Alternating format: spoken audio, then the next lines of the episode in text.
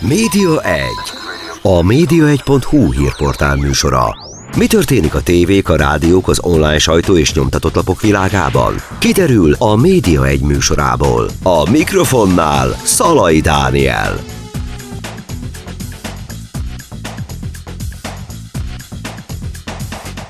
Köszöntöm Önöket, ez itt a Média 1, és rögtön a vendéggel kezdem. Hámori Barbara ül itt velem a stúdióban velem szemben. Szervusz Barbara. Szia Dani.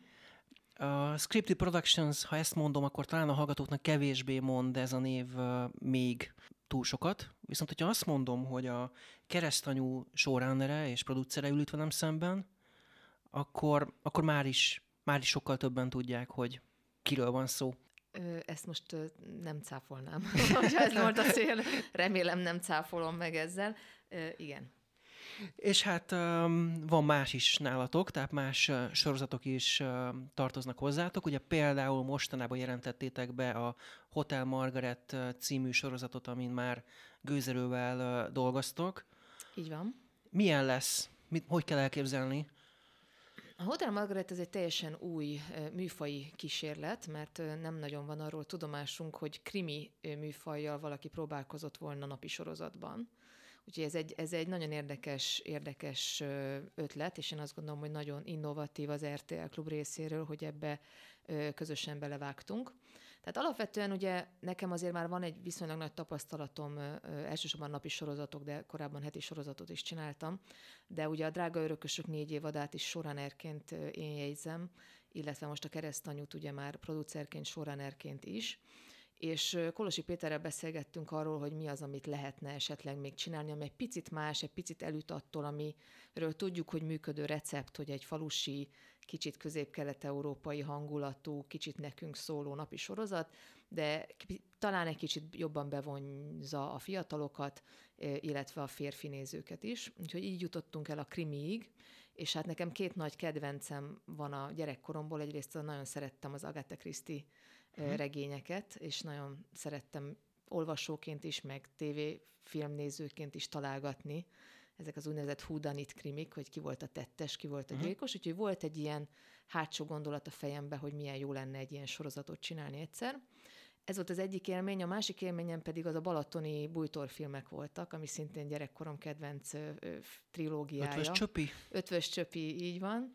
És valahogy ezt a kettőt így találkoztattuk ebben a Hotel Margaretben, mármint alapélményt, mert hát persze a Hotel Margaret nagyon is egy mai sorozat, hiszen most játszódik 2021-ben, a főhőseink pedig nem mások, mint influencerek, videósok, tehát uh-huh. olyan ma köztünk élő fiatalok, akik egy diátadó gálára lemennek Tihanyba egy hotelbe, hogy ott aztán megkapja a legsikeresebb influencer a neki járó díjat, ám de ezen a diátadon történik egy fatális baleset vagy gyilkosság, ki tudja, nem akarom elszpoilerezni, uh-huh. de hogy alapvetően ennek a, ennek a halálesetnek a, a nyomozását követhetik majd végig a nézők, és hát persze benne lesz minden, amit szeretnek a napi sorozatainkban eddig is, tehát azok a ízig-vérig magyar karakterek, vagy balatoni karakterek, akiket ugye jól ismerünk a saját életünkből is.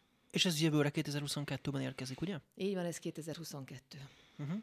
Hogy álltok most? El lehet mondani, hogy zajlanak a felvételek, vagy már fel is vettétek, és már vágják, tehát utómunkánál hol tart a dolog? Ö, ugye ez egy nyári sorozat, és ez kifejezetten fontos is, hogy nekünk ez, ez nyáron zajlik, úgyhogy mi a, már nyáron levonultunk Tihanyba egyébként, ami a, a helyszíne lesz a, a sorozatunknak, és ott egy egész hónapon keresztül kibéreltünk egy teljes szállodát a Balaton partján, és hát gyakorlatilag ott éltünk a színészekkel, a stábbal együtt, Úgyhogy a külsőket, azokat nyáron fölvettük, minden, ami vízi jelenet, Balaton, vízi bicikli, minden, ami e- ebbe beleképzelhető.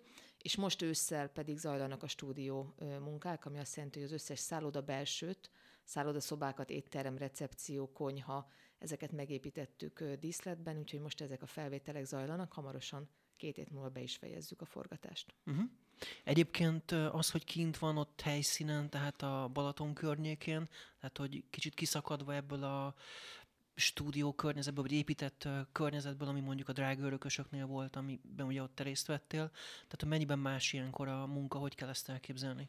A, drága örökösök meg a keresztanyú, ugye ő, ők mind a ketten egy picit ilyen érdekes televíziós megoldás, mert hogy valójában megépítettünk egy falut, Ugye az nem titok, hogy a drága örökösökben ökörapátit megépítettük, amiből aztán makkos szállás lett, ami a keresztanyu települése, és ezek a házak, ezek funkcionálisan is működő házak, tehát külsejük, belsejük van, tehát úgy működnek, mint egy valódi település. Ehhez képest a, a Tihany az nem volt nagyban más, tehát felvétel technológiailag nem volt nagyon más. Talán ami más volt, hogy ott azért abban a szállodában volt élet rajtunk kívül, uh-huh. tehát voltak vitorlások, voltak ö, turisták, jöttek, mentek az emberek, de én azt láttam, hogy borzasztóan jól meg, meg volt egyébként a stáb, meg úgy a civilek, tehát hogy, hogy valahogy az emberek nagyon elfogadóak, és amikor például kimentünk a Füredi Tagore sétányra forgatni, ott is ott is nagyon jó fej volt mindenki, tehát hogy nagyon, szerintem nagyon szeretettel vannak a, a, az új sorozataink iránt az emberek, úgyhogy nem volt semmilyen fennakadás. Uh-huh. Egyébként ilyenkor um, jönnek oda, hogy nézik, próbálnak ott így kukkolni, hogy uh, milyen lesz? Hát annál is inkább, mert ugye azért elég komoly színészekkel dolgozunk együtt ebben a sorozatban is, tehát azért van egy-két olyan híresebb színész közöttük, akik már önmagában felkeltik az érdeklődését a, a közönségnek, és, és igen, hát amikor a Füreden vagy Tihanyban bent a városban forgattunk, ott nagy feltűnést keltettünk, igen. Kik a színészek? Akkor beszéljünk erről egy kicsit. Hát akiket el lehet mondani, az, azok azok, akik már megjelentek ugye most a Big Picture után a trailerünkbe. Tehát ők a, tulajdonképpen az influencerek, a, azok a fiatalok, akik ugye megérkeznek erre a diátadóra. Ott Nyári Dia nevét már ugye korábban bejelentettük.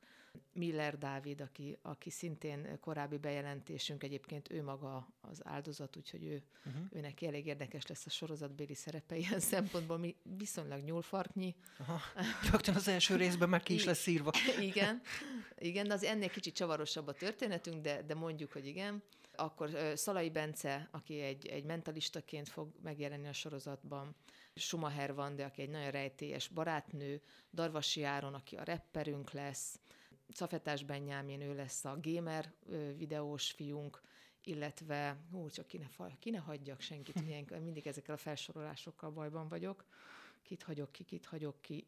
Stab Viki, akit az aranyéletből korábban megismerhettek már a nézők, ő pedig egy kifejezetten autós reviewer, influencer lányt fog játszani, úgyhogy ők lesznek a fiatalok. De hát azért a fontosak a rendőrök is, tehát a nyomozók, akik az Őze Áron és a Losancikata kiválóan alakítják, ők beköltöznek ebbe a szállodába nyomozni, úgyhogy ők is részesei lesznek ennek a kis zárt, vesztegzáras közösségnek, mert hogy az nagyon fontos eleme ennek a sorozatnak, hogy onnantól kezdve megtörténik a baleset, uh-huh.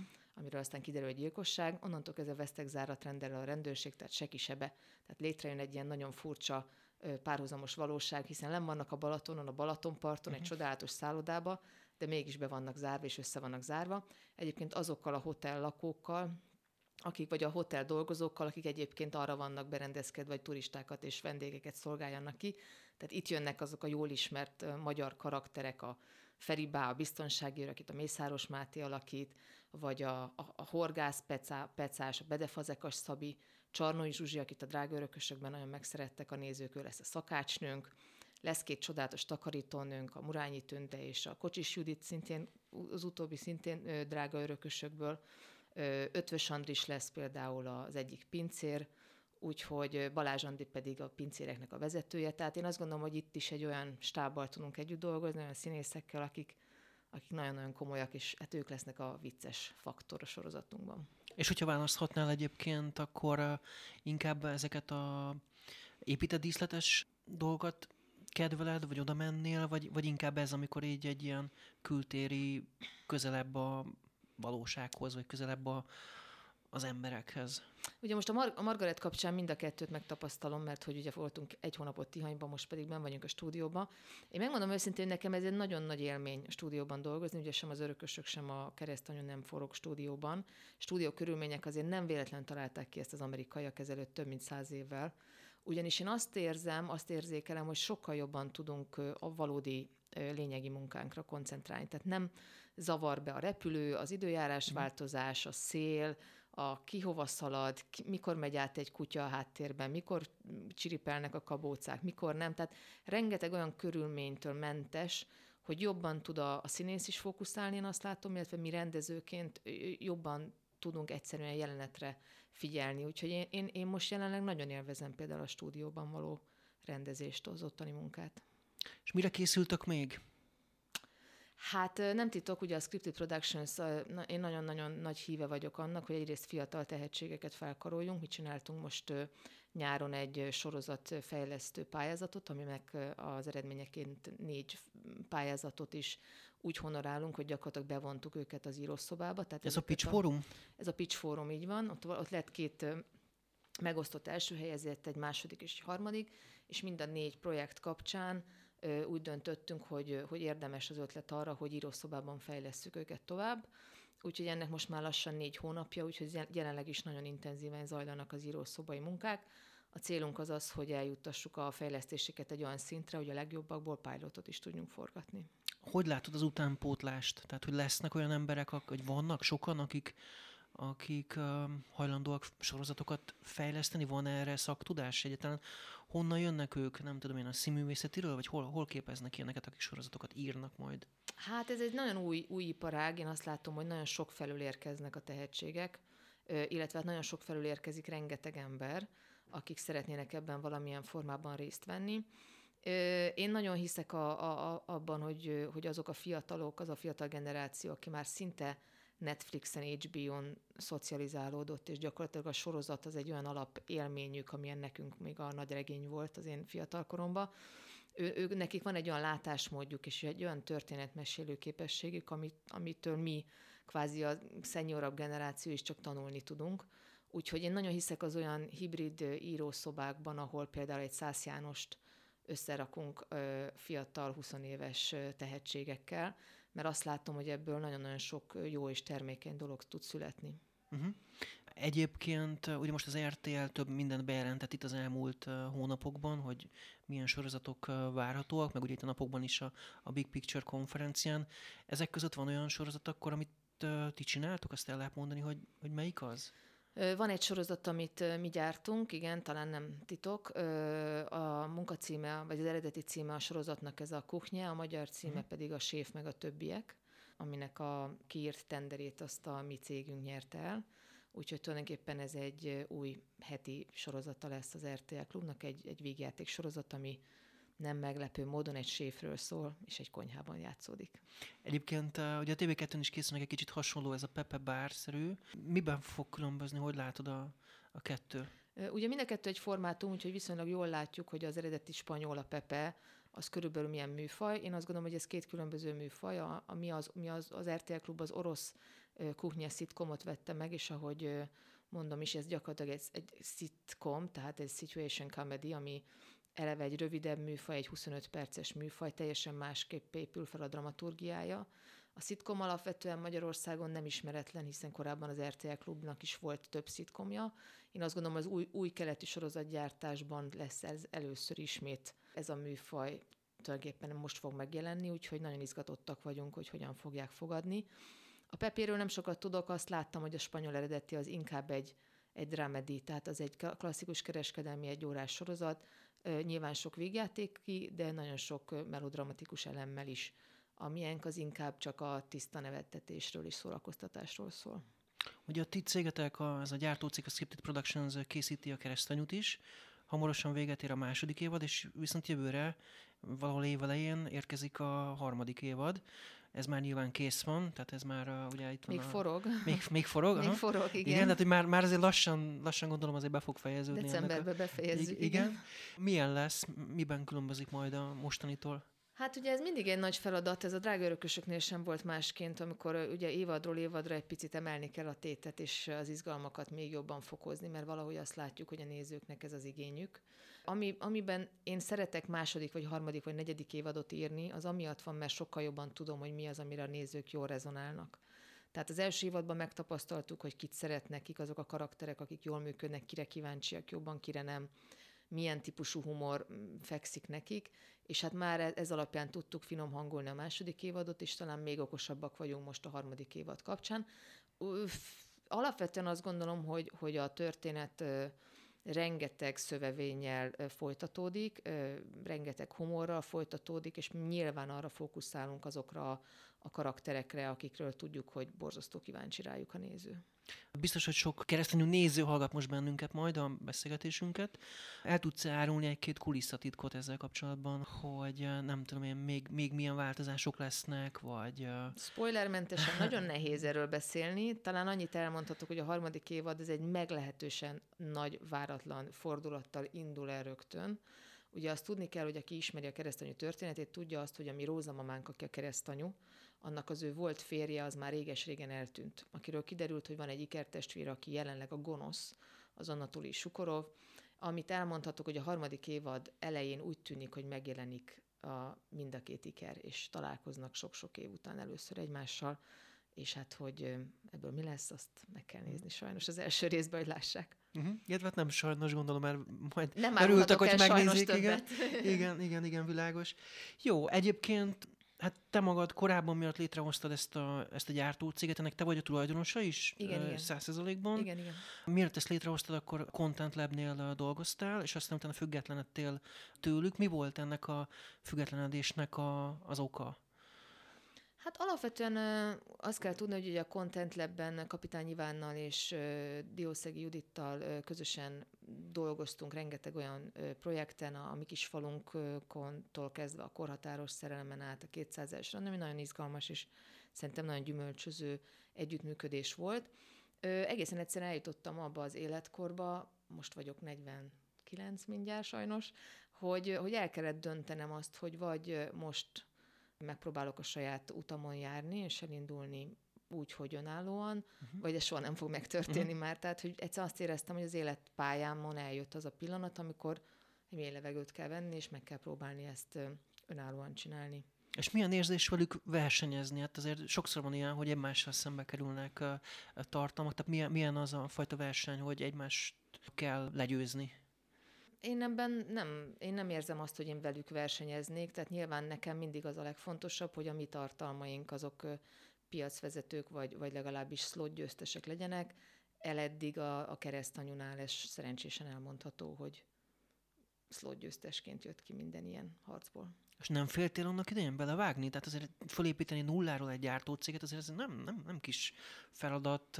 Rengeteg pénz, rengeteg mindent kell összeszedni, embereket, szakembereket elhozni a piacról máshonnan egy induló céghez. Hogy indultál neki ennek az egésznek?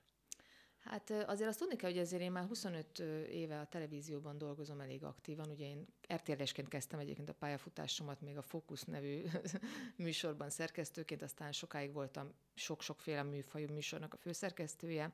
Aztán majdnem 9 évig voltam a Viaszat 3 programigazgatója, később tévécsatornákat indítottam el, a Life Network, Ozone Network, tehát azért ak- azzal kapcsolatban nekem nem voltak félelmeim, hogy én elindítani új dolgokat, vagy változtatni az életemen szeretek és tudok.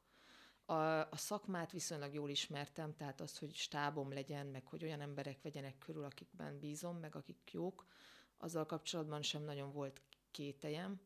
Én azt éreztem, hogy, hogy az RTL részéről van egy bizalom, amit nyilván megalapozott az, hogy a Drága Örökösök egy nagyon sikeres napi sorozat volt, és, és tulajdonképpen problémamentesen gyártotta le a Content Lab, nyilván az én kreatív vezetésemmel ezt a sorozatot. Tehát azt a fajta magabiztosságot nyilvánvalóan azáltal szereztem meg, hogy a Content Lab-ben szereztem egyfajta gyakorlatot arra, hogy hogyan kell egy ilyet üzemeltetni. Uh-huh. Tehát én azt gondolom, hogy elértem egyfajta üvegplafont a, a, a, abban a pozícióban, amit a Content Lab-ben betöltöttem, és azt gondoltam, hogy, hogy, hogy itt az idő, hogy megpróbáljam egyedül. Mi volt az a pont, amikor már biztos voltál abban, hogy ez működik, ez sikeres? Hát soha nem biztos benne az ember, hogy működik és sikeres, Dani. Hát a mi szakmánk az minden nap egy új, egy új háború, meg egy új csata, amit meg kell nyernünk. Tehát én azt gondolom, hogy hazudik az a tévés, aki nem minden reggel 9 óra 27 perckor szorongatja uh-huh. a telefont a kezébe, hogy mennyi lett éppen az előző napi nézettsége.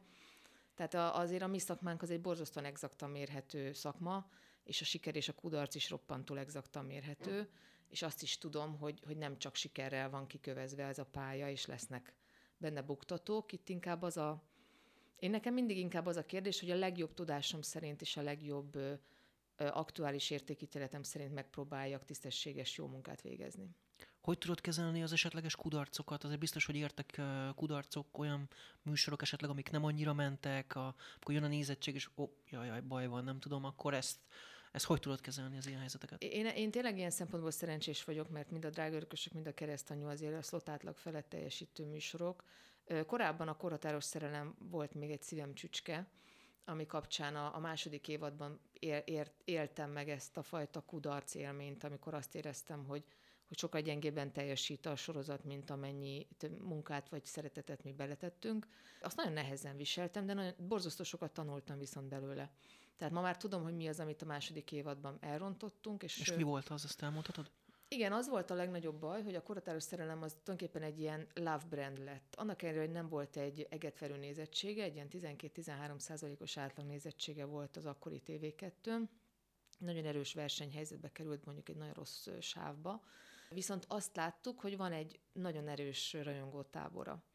És ezért a második évad kapcsán is azt gondoltuk, hogy ez a rajongó tábor, ez, ez egy kicsit a jobban bedurvult történetszálakat is jól fogja venni. Ugye ez egy családi történet, amiben egy három gyerekes anyuka beleszeret egy nála 15 évvel fiatalabb fiúba, és tulajdonképpen a, az ő szerelmük története, a családjuk történetéről szól, és egy ilyen, egy ilyen nagyon feel good sorozat lett, és a, a második évadban egy picit több szexet, picit több keménységet belevittünk, és azt láttuk, hogy pont a kornézők, akik amiatt szerették, mert hogy ez egy ilyen családi szórakoztatás, azok elfordultak a sorozattól, és ez egy borzasztó fontos tanulság volt nekem, hogy, hogy mennyire nagyon vigyáznom kell azokra a nézőkre, akikre építem a sorozatot. Uh-huh.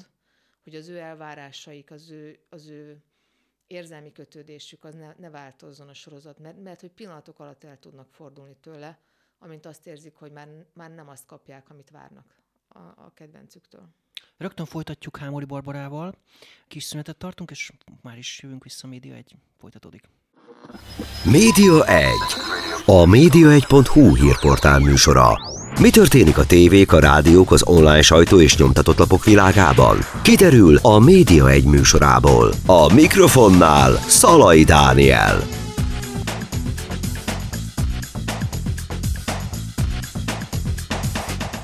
Folytatjuk a média egyet. A vendégem továbbra is Hámori Barbara, a Scripted Productions tulajdonosa, illetve mondhatjuk úgy is, hogy a keresztanyú, showrunnere, producere, Hotel Margaret esetében ugye ugyanez a helyzet, tehát ott is showrunner és producer, ugye jól mondom. És ott tartottunk az előbb, hogy kudarcok esetleg, hogyha vannak, ugye beszéltünk itt a kortáros szerelemről például a második évadnál, amik voltak problémák. Beszéljünk egy kicsit másról, például arról, hogy hogy zajlik nálatok egy casting, mi alapján választjátok ki a szereplőket, mitől függ, hogy mondjuk ismert arcokat tesztek be, vagy pont, hogy egy kevésbé ismert arcot egy nulláról elkezditek felépíteni. Mondjuk itt a Hotel Margaretnél például, hogy a színészi gárdát, amikor válogattad, akkor, akkor mik voltak a szempontok, és ez, ezt hogy kell elképzelni egy ilyet? Érdekes, mert a keresztanyúnál nagyon fontos szempont volt az, hogy például ismert szereplők legyenek benne. Azért ugrom vissza a keresztanyúra, mert ott egy picit még más volt a casting logikám, és ugye a keresztanyúban hemzsegnek a nagy nevek, mint Molnár Piroska, Gávölgyi János, Hernádi Judit, Szacsvai László, tehát hogy tényleg olyan óriási, hatalmas, élő szobrokkal dolgozunk együtt, akikkel én is naponta szinte meghatódom attól, hogy ők, ők velünk vannak, és, és együtt lehetünk velük. A Hotel Margaret esetén érdekes módon egy picit más volt a szempont, tehát én egyre inkább hajlok afelé, hogy, hogy én keressem az adott karakterrel leginkább megfelelő színészt. Hogy ő ismerte, vagy nem ismert, miben játszott előtte, vagy miben nem, az meg egyre kevésbé érdekel. És ez, egy, ez nyilván egy, egy, egyfajta út vagy pálya, amit az ember ö, bizonyos tapasztalat után ö, ö, leír. Tehát nyilvánvalóan adta volna magát a Hotel Margaretbe, sőt én nagyon szerettem volna, hogyha a Kern András tudja játszani a nyomozót, ez nem titok. De aztán sokáig beszélgettünk a Kern Andrással, aki végül nemet mondott, és azt mondta, hogy ő egy ilyen nagyon-nagyon intenzív napi sorozatban nem, nem biztos, hogy ő erre már alkalmas, illetve nem érezte magában az erőt, a kedvet ehhez. És, és, és most azt gondolom, hogy az ő záron lett, aki talán nem annyira ismert, viszont egy fantasztikus színész, és egyébként egy olyan karaktert fog hozni ebben a Hotel Margaret tordai százados nyomozóban, ami egészen egyedülálló, és én azt gondolom, hogy talán a magyar sorozat piacon nem is nagyon volt olyan kultikus figura, talán inkább a Monkhoz vagy a Dr. House-hoz tudnám hasonlítani majd azt a karaktert, akit ő hoz, aki egy nagyon-nagyon nagyon egyedi hangvételben egy nagyon más más nyomozói karaktert hoz, mint amit eddig elvárhatunk, vagy elvárhatnának a nézők. És engem ez borzasztóan izgat, és én azt gondolom, hogy az őzáron nélkül ez a tordai százados nem az lenne, sőt az egész Hotel Margaret az őzáron nélkül nem az lenne, ami lett. Úgyhogy, úgyhogy ennyit arról, hogy ki mennyire ismert, én, én a legjobb színészt keresem arra a karakterre, aki, akit megírok. De gondolom a marketing része az könnyebb, hogyha ismert arcok vannak benne, hiszen akkor már azok a nevek önmagukban is eladják ezeket a ezeket a sorozatokat, nem? Igen, de a, a, a napi sorozatoknál ez egy picit talán megfordul, mert olyan gyakran találkoznak ugye az arcokkal, tehát olyan sokat szerepelnek ugye ők a tévében, hogy ők gyakorlatilag egy 4-6 hét alatt ismerőssé válnak a nézőknek. Tehát, hogy, hogy én azt látom, hogy a, például a keresztanyú kapcsán a, a friss új arcainkra talán még nagyobb volt a kereslet, mint a, a, a régi nagy öregekre. Mert hogy ők már mindent lenyilatkoztak, meg mindent elmondtak. Uh-huh. A fiatalokra meg nagyon-nagyon vevők, a, a, vagy, a, vagy a kevésbé ismert eh, színészeinkre nagyon vevő az, a, a sajtó. Úgyhogy talán a napi sorozatra ez annyira nem igaz, hogyha megnézed korábban akár a barátok közt, akár a jóban rosszban sem ö, nagy nevekkel dolgozott, vagy híres nevekkel dolgozott. É, én azt gondolom, hogy a heti sorozatoknál lehet ez érdekes, amikor egy-egy fontos címszereplőt uh-huh. beraknak, hiszen ott kevesebb lehetőségük van találkozni a nézőkkel. Uh-huh. Ha már itt tartunk, hogy színészek, néha van olyan érzésem, hogy mintha minden sorozatban azok a színészek köszönnének vissza, tehát hogy nem tudom, német Kristóf, és most nem akarom őt bántani, vagy nehogy, nehogy valaki ezt félreértse, de hogy mondjuk német Kristóf majdnem minden sorozatban fölbukkan, hogy ez miért van? Nincs elég uh, színész uh, utánpótlás? Vagy, vagy mindenki a biztosra megy, hogy ő már, ő már letett valamit az asztalra, őt uh, szeretik, ismert, és akkor hozzuk be uh, újra? Tehát ez hogy működik? Hát én egyrészt azt gondolom, hogy, hogy van egy érdekes dolog a, a, a gyakorlati helyzet, az pedig az, hogy vannak olyan színészek, akik letették a névjegyüket a tévésorozatok mellett, és ők ebből élnek. És ők feladták a színházat, feladták a színészi munkájukat, és hát azért nem, nem titok, hogy mondjuk egy napi sorozathoz, hogy valaki színészként ebbe beleálljon, ott nem nagyon fér az bele, hogy ő próba folyamatokban vegyen részt színházban, vagy állandóan előadásokra rohangáljon vidékre.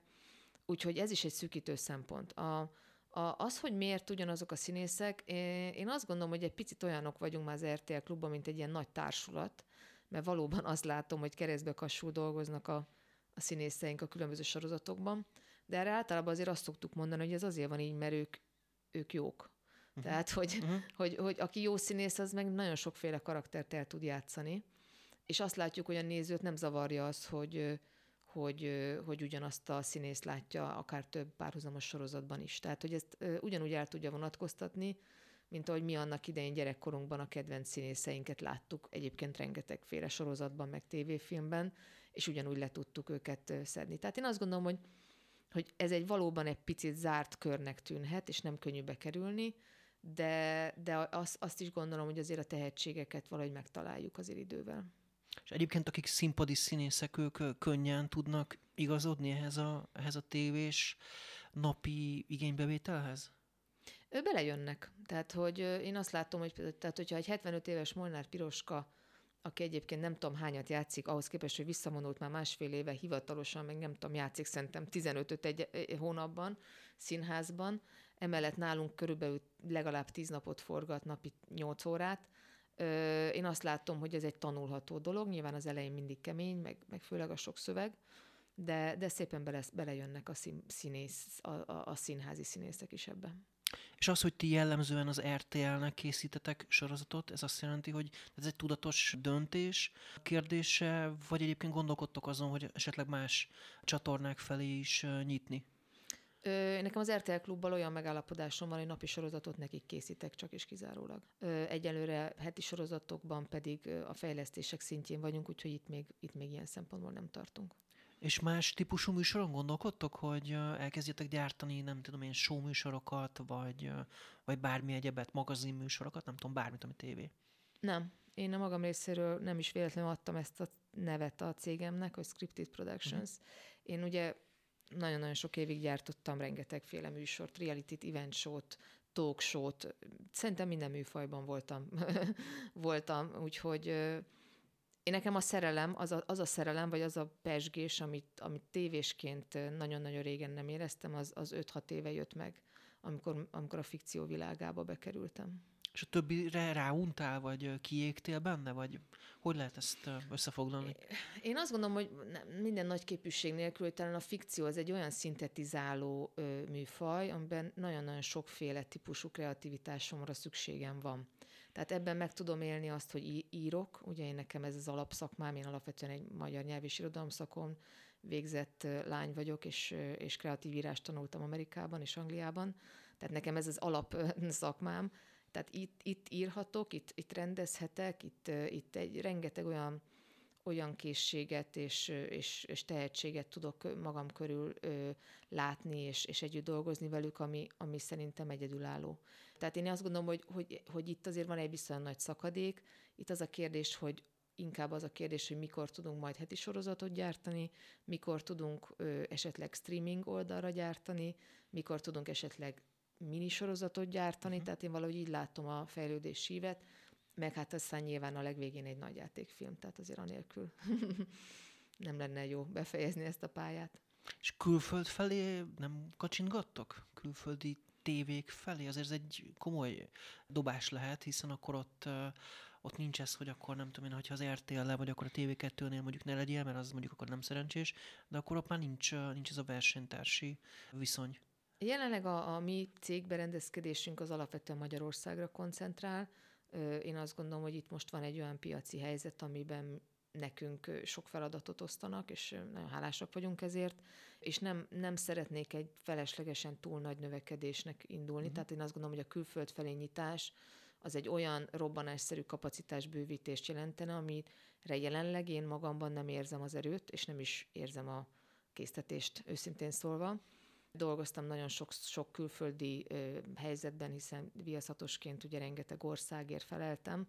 Én azt gondolom, hogy az is egy út, és látom, hogy más gyártócégeknek ez sikeresen is megy, de azért azt is látom, hogy más gyártócégek mögött pedig egy nagy multinacionális vállalat van, különböző külföldi, uh-huh. külföldi kapcsolatrendszerrel, úgyhogy én azt gondolom, hogy mi, vagy legalábbis az én egyszemélyes cégem jelenleg már így is elég szépen és, és jól halad előre az úton, és és nem szeretnénk telhetetlen célokat magunk elé tűzni.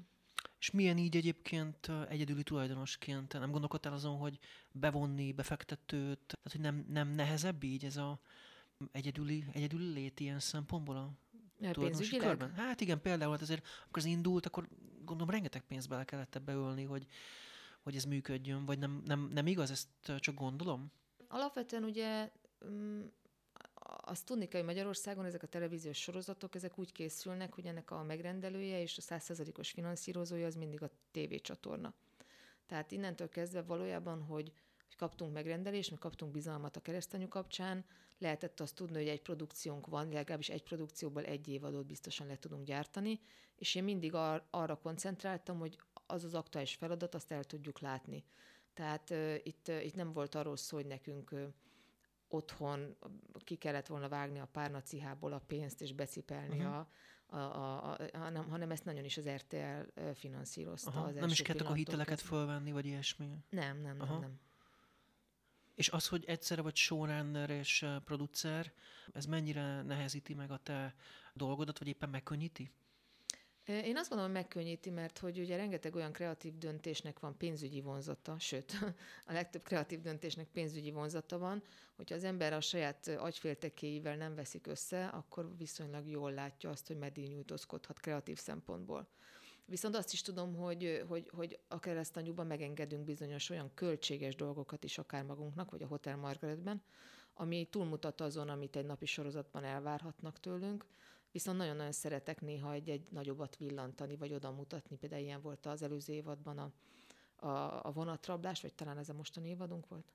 Vonatrablás, amikor egy teljes pályaudvaron forgattunk hatalmas mozdonyokkal, uh-huh. de minden évadban tartogatunk ilyen nagyobb duranásokat. A Margaretben lesz egy hatalmas hőlékballonos akciónk. Szóval, hogy uh-huh. magyarán, amikor a producer azt mondja, hogy nincs pénz, nincs pénz, nincs pénz, a showrunner meg azt mondja, hogy de én ezt akarom, akarom, akarom, akkor gyakorlatilag saját magammal Aha. ezt jól megvívom ezt a csatát, és nekem most jelenleg abban az építkezési fázisában vagyok a cégemnek, hogy, hogy az a célom, hogy minél jobb terméket hozzunk ki. Tehát a, a rendelkezésre álló pénzből most a legfontosabb az, hogy minél minőségibb és minél izgalmasabb termék szülessen.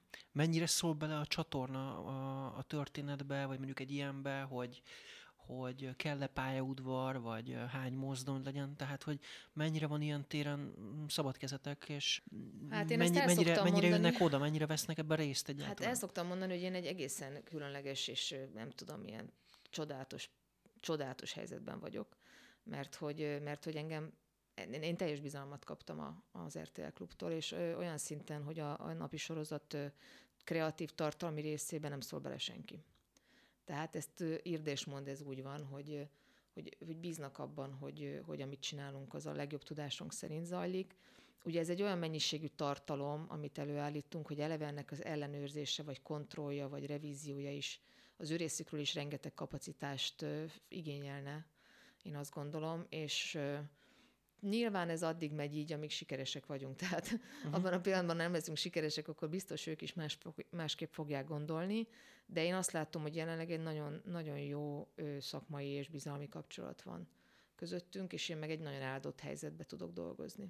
Tehát akkor gyakorlatilag itt teljesen elkülönülve működtek ilyen szempontból. Tehát mondjuk, amikor ott vagytok a Balatonnál, akkor, akkor nem kell, hogy a, az RTL-től jöjjenek oda, nem tudom én, ilyen supervisorok, vagy ilyen ellenőrző emberek, senki? Nem, nagyon szívesen láttuk a Vidus uh-huh. Gabit és a Kolosi Petit, eljöttek egy limonádét meginni, uh-huh. de azt mondták, hogy nem akarnak sokáig zavarni, Aha. és mentek is tovább. Nem, nem, ilyen típusú ellenőrzések nincsenek. Nyilván a fontosabb, fontosabb alap dolgokat egyeztetjük, tehát a, nyilván van egy nagyon komoly büdzséegyeztetés, transzparens büdzsével dolgozunk, van a, a, az, hogy mondjuk egy díszletet megépítünk, az hogy fog kinézni, annak a terveit, a, a magát a látványterveket átvetetjük, főcím kapcsán vannak nagyon komoly egyeztetéseink mindig, illetve nyilván a, a végső castingot azt mindig, mindig egyeztetjük, illetve az alap storyline-ról is ugye nyilván tájékoztatjuk őket, de hát azért itt olyan mennyiségű tartalmat tolunk ki magunkból, főleg a két sorozat kapcsán, hogy sokszor azt érzem, hogy még megnézni sem biztos, hogy mindig van idejük. Mondjuk a castingot is te magad végzed, vagy te is benne részt veszel? Milyen szinten kell ebbe belefolynod? Abszolút. A castingot azt én nagyon-nagyon fontosnak tartom, és ráadásul azt is gondolom, hogy talán nem tudom, hogy szerintelennek fog-e tűnni, de talán azt gondolom, hogy viszonylag jó érzékkel válogatom ki a színészeket az adott szerepekre.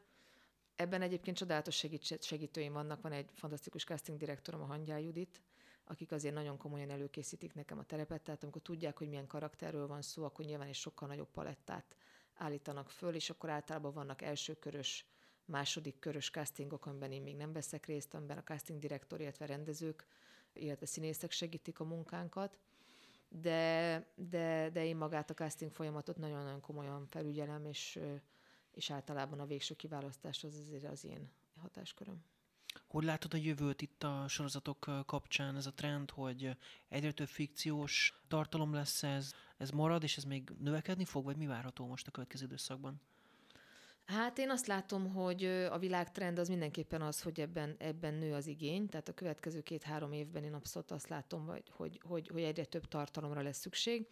Talán az lesz egy izgalmas változás, hogyha a streaming egy picit talán Magyarországon is bekapcsolódik, és nem csak lineáris tévére tudunk majd gyártani. Ott viszont azt látom, hogy ott jobban lehet tagolni már a célcsoportot, hogy milyen esetleg olyan sorozatokat is megálmodni, ami nem teljes 18-49-re érdekes, hanem mondjuk csak a fiataloknak, vagy csak a férfiaknak, csak a nőknek.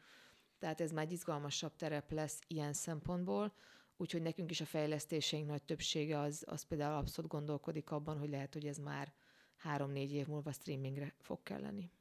És a streaming akár lehet mondjuk egy Netflix is, vagy itt is ebben inkább mondjuk egy RTL, RTL most felé gondolkodtok? Hát én voltam ki Netflixes konferencián ezelőtt két-három évvel, ahol elmondták azt, hogy egy bizonyos lélekszám alatt nem nagyon foglalkoznak még az adott ország populációval. Tehát ők nagyjából úgy fogalmazták meg, hogy ilyen 30 milliós lakos alatt, tehát ahol kicsi az mhm. ország, kevesen beszélik a nyelvet, nekik még nem érdekük uh-huh. ott helyi tartalomgyártásba belekezdeni. Úgyhogy én még a Netflixnél nem látom ezt, hogy ez nagyon hamar megjönne, hogy ők Netflix magyar sorozatot rendelnének bárkitől is.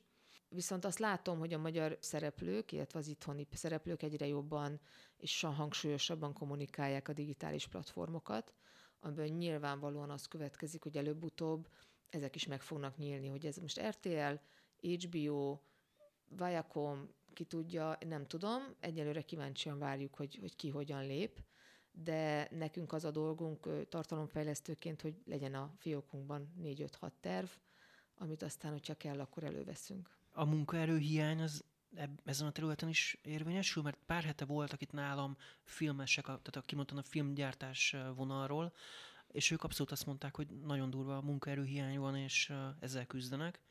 Nálatok itt a sorozatok terén ez szintén megfigyelhető? Nekünk talán annyi előnyünk van pont a napi sorozatok miatt, hogy mi egész évben tudunk munkát adni a, a dolgozóinknak, tehát a, akik velünk dolgoznak, azok nem csak két-három hónapra vagy négy mhm. hónapra szerződnek ilyen idénymunkásnak, hanem gyakorlatilag ez egy, ez egy kvázi egy állás, amivel ő tud kalkulálni, mert ahogy véget ér a keresztanyú, kezdődik a margaret, aztán a konyha, tehát hogy, hogy gyakorlatilag olyan, olyan típusú ö, munkát tudunk adni, ami, ami neki egy fix megélhetés. Ebből a szempontból nekünk nincs akkora problémánk, mert fix stábbal tudunk dolgozni. Uh-huh.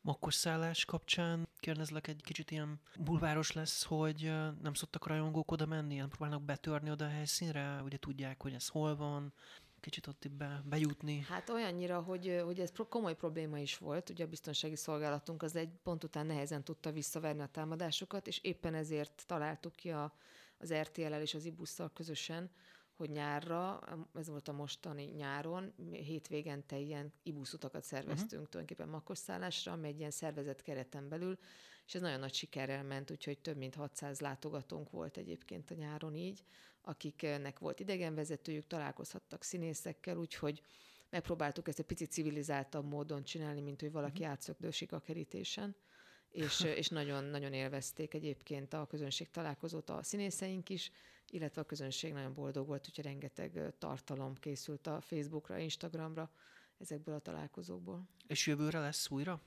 Hát meglátjuk, hogy jövőre hogy leszünk, meg mint leszünk, de hogyha lesz rá igény, akkor persze. Szuper. Mit szeretsz a tévézésben? Puh. Ö... Annak idején hogy csöppentél bele egyetem? Miért, miért, miért indultál el a tévézés felé? Én mondom, magyar szakra jártam, és aztán igen, rájöttem, mondtad, hogy nem, nem biztos, hogy az és novelláimból meg fogok tudni élni.